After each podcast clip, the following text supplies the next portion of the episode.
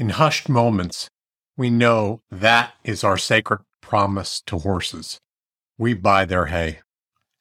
I was sternly corrected for these words, so I'll double down and be more clear. Call buying hay the tip of the financial and emotional iceberg. Call it an abbreviation for the ways we alter our lives for horses, for the love and commitment that we offer freely. It's the base level, the easy task, cheaper than the list of pros we hire for their care, but it stands in front of the rest. If you ask horses, we're romantic. Horses are pragmatic. Hey, here's my problem. I'm a trainer who has lived long enough to have seen some horrible things. What I haven't seen, people have told me about in minute detail. My mind is haunted by descriptions of horrible things. People hire me to resolve issues that result from these horrible things.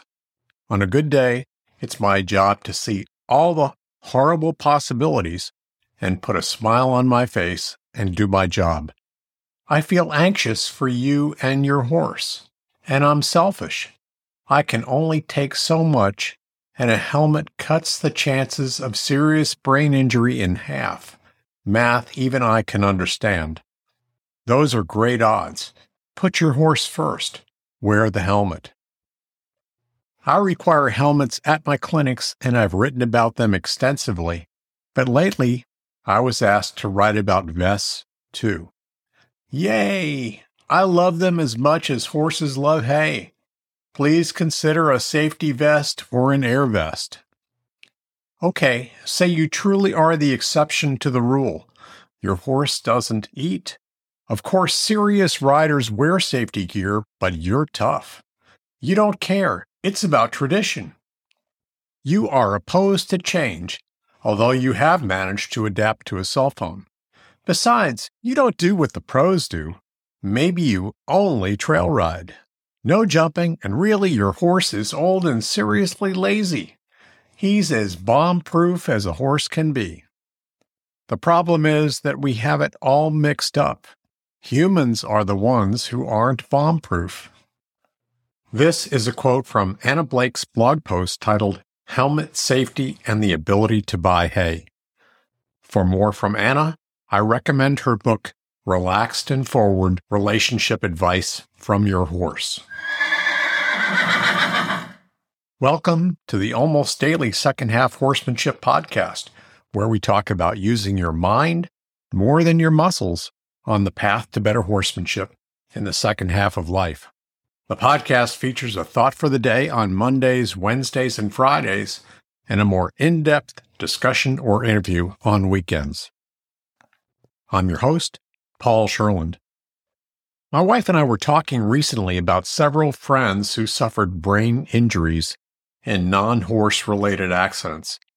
I reminded her of several concussions that I've suffered in horse-related accidents. I've also had broken ribs, a broken arm, and bruised ribs from several other mishaps. Now I wear a helmet and a vest whenever I ride. I don't want injuries from an accident to end my horsemanship journey. I want to be able to work with horses and buy hay for horses for many years to come.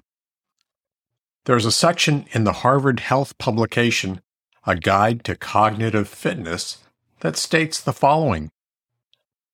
There are special concerns about concussions in older adults. The elderly may have less brain reserve because of other illnesses that affect the brain or just from being older. Their recovery can take longer. The most common cause of traumatic brain injury in the elderly is a fall. We all know that riding horses increases our risk of a fall and traumatic brain injury. Why not wear a helmet to make it more likely that we can continue to buy the hay that our horses treasure? Why not wear a vest to make it more likely that our horsemanship path will continue in the years ahead? Thanks for listening to the Almost Daily Second Half Horsemanship Podcast. If you're also on the second half horsemanship journey, please leave a comment on our website, secondhalfhorsemanship.com. We're always looking for topic and interview ideas.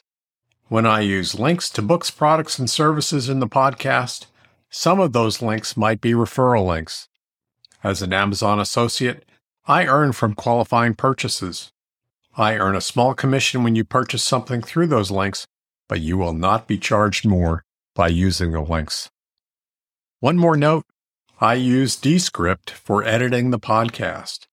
If you do any video or audio editing, you should check out what Descript offers. It's an incredible tool for creatives. I'll also have a link to Descript in the show notes.